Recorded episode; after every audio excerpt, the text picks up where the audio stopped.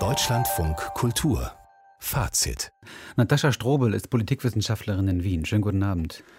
Schönen guten Abend. Wie ist es zu erklären, dass jetzt tatsächlich, das ist ja nicht der erste Skandal dieser Art, jetzt plötzlich man das Gefühl hat, Österreich steht vor einer wirklich tiefgehenden politischen Krise? Man kann sich das vielleicht so vorstellen. Der letzte Skandal, der Österreich wirklich in eine tiefe Krise gestürzt hat, war der Ibiza-Skandal. Und das war die FPÖ. Und all das, was die FPÖ angekündigt hat oder was Strache in Ibiza angekündigt hat, oder Teile davon sehen wir jetzt schwarz auf weiß, aber bei der ÖVP. Und dementsprechend gewaltig ist der Skandal, dementsprechend gewaltig ist auch das Echo. Es sind so viel, es sind so viele Skandale. Es ist jetzt zum zweiten Mal sind es Hausdurchsuchungen in der, in der zweiten Causa ermittelt die Wirtschafts- und Korruptionsstaatsanwaltschaft und irgendwann muss man sich einfach fragen, kann so ein Kanzler noch im Amt bleiben? Baut das auf einer gewissen politischen Kultur auf, die es vorher schon gab? Inseratenkorruption und dass man sich aufgrund von geschalteten Inseraten eine positive Berichterstattung erwartet, das ist gang und gäbe in Österreich. Ähm, man hat jetzt die Chance, diesem System auch als Ganzes den Garaus zu machen und das ist auch längst überfällig dass man schwarz auf weiß dokumentiert, dass man sich das nicht nur erwartet, sondern dass man diese Absprachen auch wirklich gemacht hat, das ist allerdings eine neue Qualität. Da geht es ja auch um Verflechtungen von Medien und Politik. Ich meine, das gibt es woanders auch, aber ist das in Österreich besonders stark? Österreich ist ein sehr kleines Land und Journalismus und Politik, das ist alles ein eigener kleiner Mikrokosmos, muss man sagen, wo alle alle kennen. Und auch hier wäre jetzt die Chance, nicht nur immer dieselben Leute zu rekrutieren, sondern auch andere Leute zuzulassen, die nicht in den immer selben Netzwerken, immer selben Klicken hängen, dann passiert nämlich so etwas auch nicht. Und dass Journalistinnen ausgehen und dass es Partyfotos von Journalistinnen mit Politikerinnen gibt, das ist in Österreich leider so. Und auch hier wäre die Chance, die Trennung zwischen Politik und Journalismus viel, viel klarer zu gestalten. Und betrifft das letztlich alle Parteien oder ist das konzentriert auf die ÖVP oder der, der SPÖ wurde das ja auch vorgeworfen? Es betrifft letztlich alle Parteien, denn alle gehören zu diesem Mikrokosmos dazu und da gibt es kaum eine Partei, die sich dem entzieht. Auch die, die Grünen, die Grünen, die ja Koalitionspartner der ÖVP sind.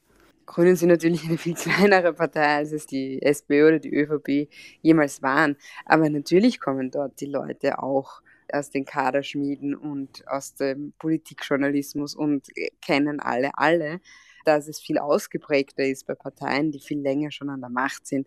Das versteht sich ja auch von selbst, dass die Qualität bei Sebastian Kurz nochmal eine andere ist, weil er sehr stark auch auf diese persönlichen Loyalitäten aufbaut, nicht nur von seinen engsten politischen Mitarbeiterinnen, sondern auch auf getreue Journalisten und Journalistinnen und sogar rein interveniert in Redaktionen, wer da welche Posten bekommt, das ist eine ganz andere Qualität nochmal bei Sebastian Kurz. Aber wie kriegt man das gelöst, wenn die Verflechtungen so eng sind?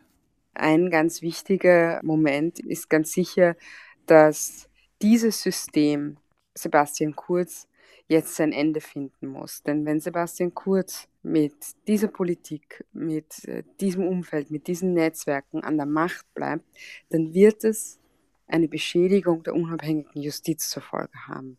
Und das kann ein Rechtsstaat, das kann eine Demokratie sich nicht leisten.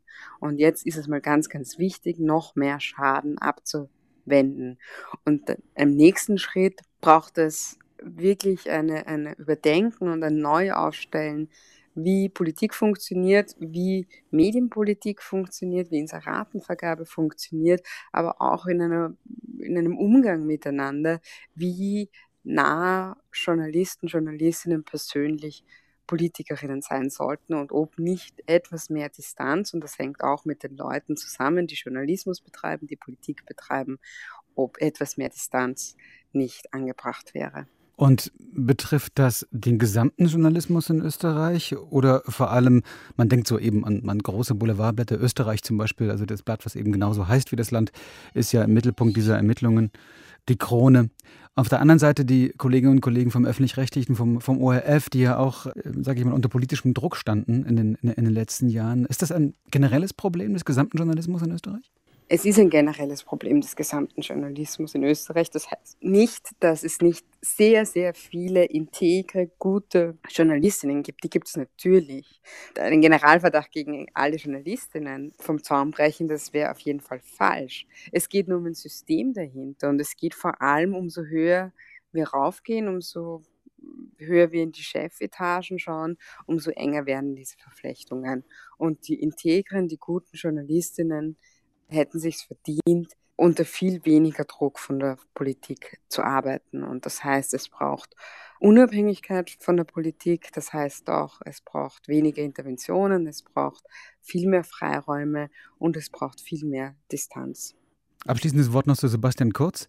Wie lange wird es sich halten können aus Ihrer Sicht? Also spätestens nächste Woche gibt es da ja dann Misstrauensantrag im, im, Parlament. Äh, wird er vorher schon zurücktreten? Was ist, was ist Ihre, Ihre Prognose? Sebastian Kurz wird auf keinen Fall von selbst zurücktreten.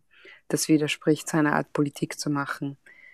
Entweder die Grünen kündigen diese Koalition auf oder der Bundespräsident entlässt diese Regierung bzw. löst das Parlament auf ob das dann im ersten Fall Neuwahlen heißt oder ob sich äh, eine andere Regierungsmehrheit findet, das hängt alles in, den, in der Luft. Aber ganz wichtig wäre, dass die ÖVP und diese Kurz-ÖVP wirklich jetzt aus dieser Regierung draußen ist, denn sonst bedeutet das einen ganz großen Schaden für den österreichischen Rechtsstaat. Das sagt Natascha Strobel, Politikwissenschaftlerin in Wien. Ich danke Ihnen sehr für das Gespräch. Dankeschön.